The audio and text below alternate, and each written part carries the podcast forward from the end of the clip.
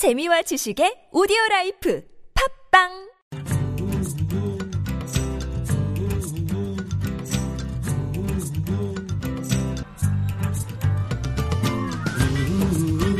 수베드의 만부통신. 안녕하세요. 수베드 야가라즈입니다. 올 1월 20일부터 매주 금요일 아침마다 만난 수베드의 만부통신 공중파 최초로 이주민이 진행하고 이주민이 주인이 되는 방송을 준비했는데요 어느덧 1년이 지났습니다 국적도 직업도 한국에 온 목적도 다 다르지만 이 땅에서 함께 어울려 살아가면서 우리 이웃의 이야기를 전해드리는데요. 어느덧 오늘이 마지막 방송입니다. 그간 함께 이주민의 이야기를 들어주신 정취자 여러분께 감사드리면서 12월 30일 만프통신 문을 열겠습니다.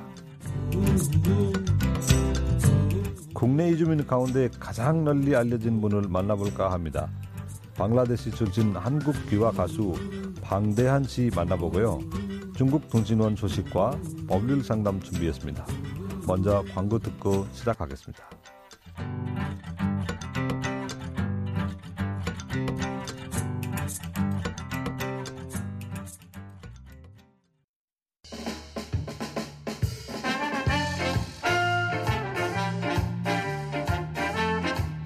스웨디가 부른다.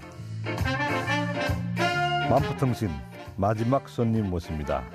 우리 사회는 본격적인 다문화 사회에 접어들었지만 이주민에 대한 편견은 아직도 많습니다. 특히 초창기 이주민들은 더욱더 어려움이 많았는데요. 오늘 이 시간은 한국 내 이주민 가운데 가장 널리 알려진 분을 만나볼까 합니다. 이분을 처음 본 기억, 노래보다 반가 반가라는 영화 있을 것 같은데요. 전국 노래자랑에서 외국인 최초의 우승자인 방글라데시 출신 한국 귀화 가수 방대한 씨 연결해 이야기를 나눠보겠습니다. 방대한 씨 안녕하십니까? 네, 안녕하세요. 반갑습니다. 반가, 반가. 예, 제가 소개 들었지만 그래도 잠시 자기 소개해 네. 주실까요? 네, 안녕하세요. 반갑습니다. 시청자 여러분. 오랜만에 이렇게 뜻깊은 자리에 함께 검- 정말 감사하고요. 어, 저는 에, 방글라데시 태어났지만 한국에서 20년 살아면서 에, 제가 지금 비빔밥으로 많은 분한테 비벼드리면서 이렇게 사랑받고 살아가고 있습니다. 여러분 아시다시피 저 어, 1박 2일 또 여- 많은 드라마 또 아침마당 많은 프로에 나와서 사랑받고 이- 살아가고 있지만 그래도 제가 방대한 아직까지 열심히 일하면서 이렇게 좋은 활동 하고 있습니다. 다시 한번 우리 시청자 여러분께 감사의 말씀 드리고 싶습니다. 예. 그런데 방글라데시에 오셨다고 하셨는데 원래 이름이 뭘고 그리고 이름을 방대한으로 지으신 이유가 뭘까요? 많은 분 알고 계시지만 예, 저는 한국에 산 지 거의 20년 됐습니다. 1996년도 왔다, 왔다가요. 지금 20년 동안 살다 보니까요. 대한민국에서 아주 좋은 경험, 좋은 사랑, 좋은 배- 배려 많이 받고 있기 때문에 또 제가 우리 대한민국 국민한테 세 가지에 반했습니다.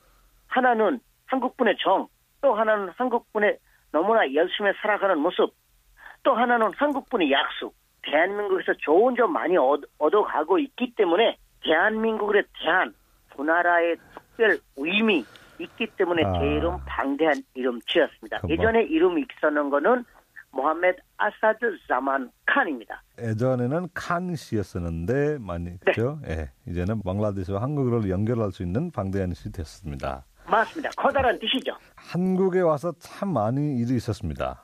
공장도 다니고 법 공부도 하고 전국 네. 노래 자랑으로 직업 가수 길이 열렸었죠. 네네네. 그 과정 좀 설명 좀 해주시죠. 대한민국에 어, 많은 이주민이 살아가고 있지 않겠습니까? 네. 그래서 저 같은 경우는 1996년대 그때 당시에 신형이 한국에 와 있기 때문에 형 따라서 제가 대한민국에 왔습니다. 예. 근데 왔다가 제가 대한민국 국민에 대한 형한테 얘기 들었던 거는 있는 사실 그대로입니다. 와서 보니까 대한민국 너무 열심히 살아가는 모습 반하면서 제가 대한민국에서 여- 열심히 살아가고 있는데요. 열심히 일하다 보니까요, 또 노래 좋아하다 보니까요, 이제 지금 힘든 일 하면서 동료분하고 노래 들으면서 제가 노래 배운 겁니다. 그 노래 하면서 인생에 참 역상되게 시작됐나 봐요. 예. 어느 날 전국노래 사랑에서 제외를 들어오는 겁니다. 그래서 그 제외를 받고 노래사랑 나가서 대한민국에서 최초로 대상탄 후부터 이렇게 열심히 살아가고 있습니다. 중간에 법 공부도 하셨다고 하셨는데 네, 저 참, 같은 경우는 법 공- 공부는 했습니다. 4년제 법학과 졸업한 후에 집안 형편이 아시다시피 방글라데시 가난 나라, 아주 이 우선 나라 중에 하나입니다. 어, 그래서 돈도 없는 나라이기 때문에 아버지 우리 팔남에 다 태어나가지고 대학교 다 보내면서 너무나 힘들었습니다. 그래도 어, 집안에 공부하는 가족들 많이 있기 때문에 저도 공부 좀 하고 싶어서 법학과 3년제까지 졸업했습니다. 근데 집안 형편이 어려서 변호사나 판사 되고 싶었었는데 로스쿨 다니지 못했습니다. 코리안 드림 꿈꾸려고 1992년도 다 공부 포기하고 대한민국에 와게 됐습니다. 네. 여기서 이렇게 가수 생활을 하는 것 고향에 계신 부모님은 어떻게 생각하십니까? 어, 처음에는 많이 반대했습니다. 왜냐면은 아시다시피 방글라데시는 이슬람 국가입니다. 예, 이슬람 국가에는 이제 노래 문화에 약간 접하지 않아요. 그래도 제가 어렸을 때부터 음, 노래 좋아해가지고 아버지 어머니한테 그 모르게 노래 좀 하면서 좀 여기저기 다니면서 좀 돈 받고 좀 생활에 보탬 했는데요. 아, 그래서- 방글라데시에서도 그랬다고죠? 네, 대학교 있을 때도 노래 좀 했고요. 지금은 디지털 세상 아니겠습니까? 예. 네, 방글라데시도까지 제 이름 올라갔습니다. 어, 올라갔기 때문에 우리 아버지들 이웃 주민 와서 오, 어, 니네 아들이 뭐 대한민국 가서 이렇게 이렇게 살아가고 있다. 그래서 그런 말 듣고 우리 아버지가 지금 처음에는 반대했지만 지금은 너무 아버지 어머니 뿌듯하다 한다고 생각하고 있습니다. 예. 그런데 이렇게 오래 시간 가수로 지냈었는데 지난해에야 첫 음반을 냈었다고요? 네, 맞습니다. 정말 에, 제가 대한민국에서 태어나지 않았지만 20년이나 살았는데요. 제가 지금 선생님하고 얘기하고 있지만 색깔 틀릴 뿐이지 속으로 완전히 국산입니다. 예. 그만큼 대한민국에 대한 따뜻한 사랑, 따뜻한 배려 지금 있기 때문에 제가 제가 제가 지금 열심히 살아가고 있고요. 어, 제가 늘 남의 노래 부르면서 다니면서 제가 전공노래 사랑도 그렇고 슈퍼스타 K도 그렇고 많은 축제장 가서도 그렇고 남의 가수 노래 부르면서 사랑 받았습니다. 근데 우연히 하늘이 도와준 겁니다. 천재 같던 가수가 대한민국 트로트 가수 아주 좋은 가수 중에 한, 한 분입니다. 그분한테 제가 평생 죽으면 죽지 그분의 운해를 잊지 않을 겁니다. 가수 네. 박상철 형님이 저한테 형님이 되는 사람이고요. 예. 그분이 저한테 잊지 못한 추억 만들어졌습니다. 바로 비빔밥이라는 제목의 앨범 발매까지 또 저한테 이렇게 대한민국 넓, 넓게 알리기 위해서 음반 발매까지 다 공짜로 그분 저한테 도와줬습니다. 그래서 아, 그분한테 늘이 가수까지 만들어주는 거 바로 우리 박상철 가수 아닌가 싶습니다. 그래서 늘 그 박상철 가수한테 감사해 또 감사하고 지금 들리는 이 노래 맞죠? 맞습니다. 하, 한 번에 들으면 알아요. 예. 쓱쓱싹싹 비벼 비벼 비빔밥 내마 예 입맛에 꼭 맞는 비빔밥 쓱쓱싹싹 비벼 비벼 비빔밥 비빔밥 비빔밥 네, 감사합니다. 근데 방대현 씨 네, 혹시 말씀하세요. 매니저나 아니면 코디가 있습니까? 혼자 먹고 살기 힘들는데 무슨 매니저 코디까지 해요. 그냥 열심히 예. 우리 대한민국 국민에게 이 비빔밥은 제가 뜻은 하나지만 널리 알기를 위해서라도 제가 열심히 뛰고 있습니다. 예. 열심히 하겠습니다. 이 네. 말꼭 전하고 싶습니다. 예. 노래와 연기만 하시는 게 아니라 네. 강의도 하신다고 들었습니다. 아시네요. 강의도 하셨는데 어떤 네네. 주제로 강의하셨어요? 헌법재판소에 가서? 네, 저 같은 경우는 뭐, 저, 솔직히 저는 일만 뿐 아니라 우리 대한민국 국민에게 뭐 못할 거 뭐 있습니까? 제가 있는 거 다 보여주고 싶습니다 위해서 제가 노래도 하고 뭐 연기도 하고 그렇게 하면서 또 다른 직업으로 제가 또 많은 분한테 즐거움과 행복 드리고 있습니다. 강의입니다. 바로 강연입니다. 주제는 이, 이렇게 했습니다. 저는 이곳에 행복합니다. 네. 네. 제가 대한민국 와서 공장 생활 열심히 하면서 노래 부르면서 연기하면서 이렇게 에, 많은 분한테 사랑받으면서 열심히 살아가고 있습니다. 그 있는 그대로 대한민국 국민한테 표현하는 필수입니다. 그래서 저는 이곳에 행복합니다. 그런 주제로 많은 분한테 강의하고 다니고 있습니다. 네. 그래서 사람들한테 희망의 메시지 주고 있습니다요.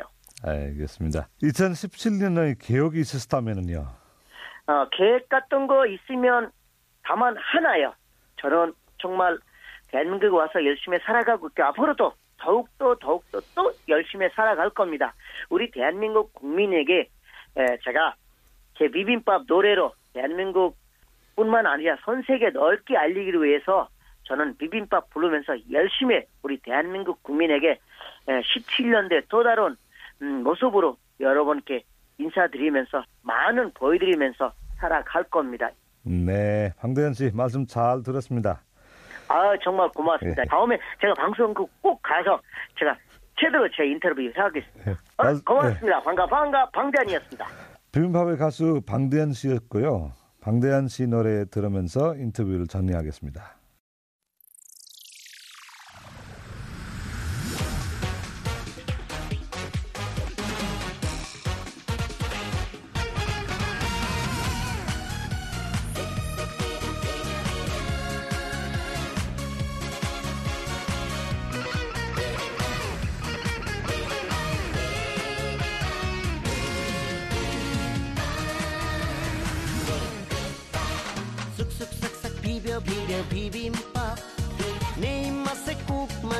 비빔밥. 쑥쑥 비벼 비벼 비빔밥. 어머니가 해주시던 비빔밥. 콩나물 부쳐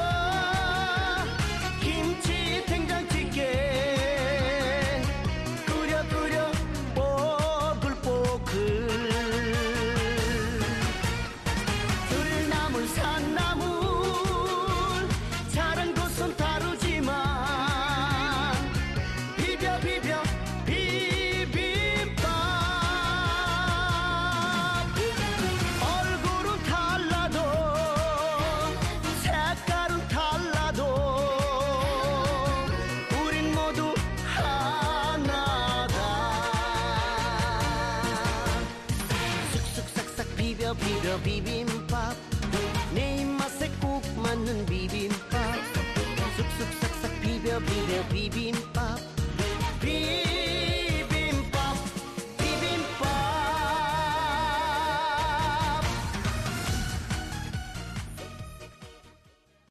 이따빠 이따빠 고향 등신원 이주민들이 떠나온 고향 뉴스를 해당 지역 등신원들이 직접 전해드리는 시간입니다. 오늘은 중국 등신원 김광화 씨입니다. 광화 씨 안녕하세요. 안녕하세요. 중국 통신원 김광하입니다. 중국 한 요양원의 정책이 화제라고요? 네, 중국 장수성 수저의 한 요양원이 두 달 동안 30분 이상 방문하는 환자 가족에게 200위안 상당의 상품권을 주는 정책을 시범 운영하고 있습니다. 지난 9월부터 시작된 이 정책은 일정 횟수 이상 요양원을 방문하면 환자의 생활비로 전환할 수 있는 상품권을 주는데요. 200위안, 한국 돈으로 3만 4천여 원 정도가 됩니다. 왜 이런 정책을 펴는가요? 이 요양원에는 500명 정도의 노인 환자가 있다고 하는데요. 대부분 암이나 치매 환자로 알려져 있습니다. 요양원 측은 자주 찾아오는 환자 가족들에게 감동의 상품권 정책을 시행하게 됐고 가족들이 많이 찾는 환자들은 대개 활기차게 생활하고 자존감이 높은 편이라고 설명합니다.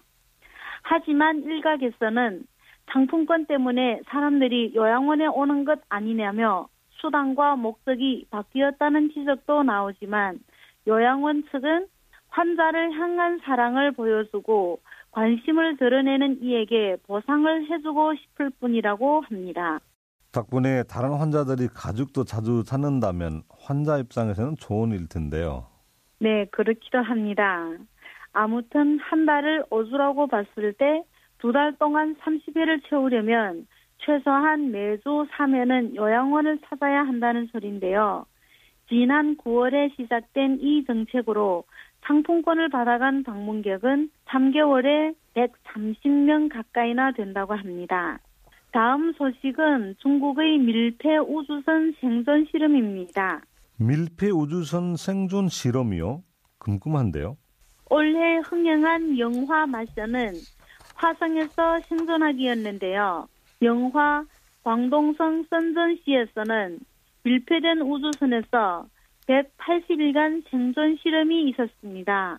중국 우주인 과학 연구 훈련센터 선전시 우주과학기술 남방연구원이 조직한 이 우주선 실험은 지난 6월 남성 3명과 여성 1명 등 총 4명의 지원자가 180일을 목표로 실험에 참여했는데요. 이들은 밀폐된 우주선 안에서 180일 동안 생존의 목표를 이뤘습니다. 우주 시대가 점점 가까워지는 기분입니다. 소식 하나 더 전해주시죠. 신강 창지주에는 150여 마리의 야생 늑대와 같이 사는 노인이 있습니다. 야생 늑대와요? 올해 71살의 야장생 노인은 1998년에 친구 집에 놀러 갔다가 늑대를 쇠사슬을 채워 철우리에 가둬놓은 모습을 봅니다. 늑대를 불쌍히 여긴 노인은 친구를 설득시켜 발목에 건 쇠사슬을 풀게 했는데요. 이 야생 늑대는 마치 훈련을 받은 개처럼 꼬리를 흔들며 온순하게 노인 앞에 엎드렸고 이후 늑대들을 기르게 된 것이죠. 늑대는 야생성이 강해 길들여지지 않은 동물로 잘 알려져 있는 데다 늑대의 본성이 있을 텐데요. 하지만 첫 번째 야생 늑대는 양노인을 온순하게 따랐고 이 광경을 본 친구는 늑대를 데려가라고 합니다. 양노인은 이렇게 데려온 늑대 가족과 같이 지내는 것이 좋았고 점점 늘어나 150여 마리에 이르게 된 것이죠. 먹이는 어떻게 합니까? 늑대 한 마리가 하루에 먹는 고기량은 1kg 정도고 사이사이 간식을 먹는다고 합니다. 양노인이 가족들의 반대를 무릅쓰고 야생 생활을 하며 같이 지내는데요. 6년 전쯤 노인이 지내는 창지주 진탈현 타스고도의 산골이 야생 늑대골로 이름도 지어졌다고 합니다. 지금까지 중국통신원 김강하였습니다. 네, 감사합니다.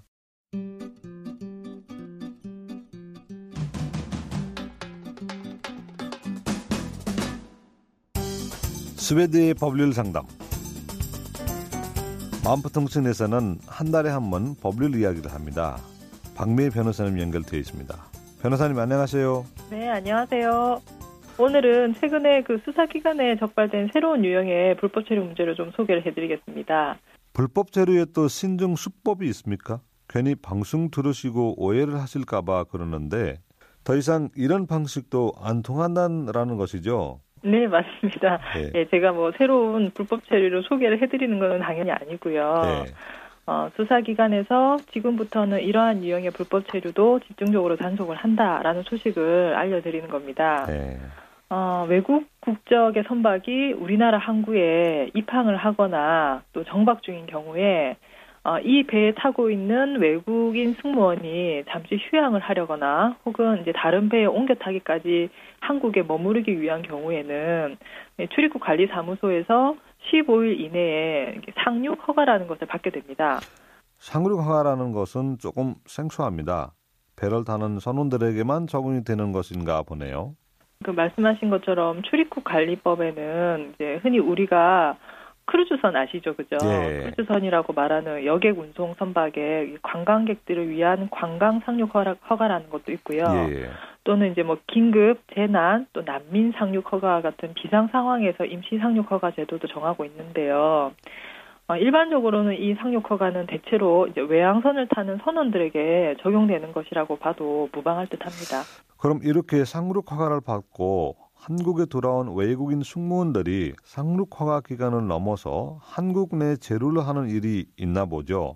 그래서 불법 체류가 되고요. 예, 물론 이제 그런 경우도 충분히 가능성이 있고요. 또 흔히 우리가 생각하는 불법 체류라고 하면 말씀하신 그런 경우가 보통 상정이 될 건데 예.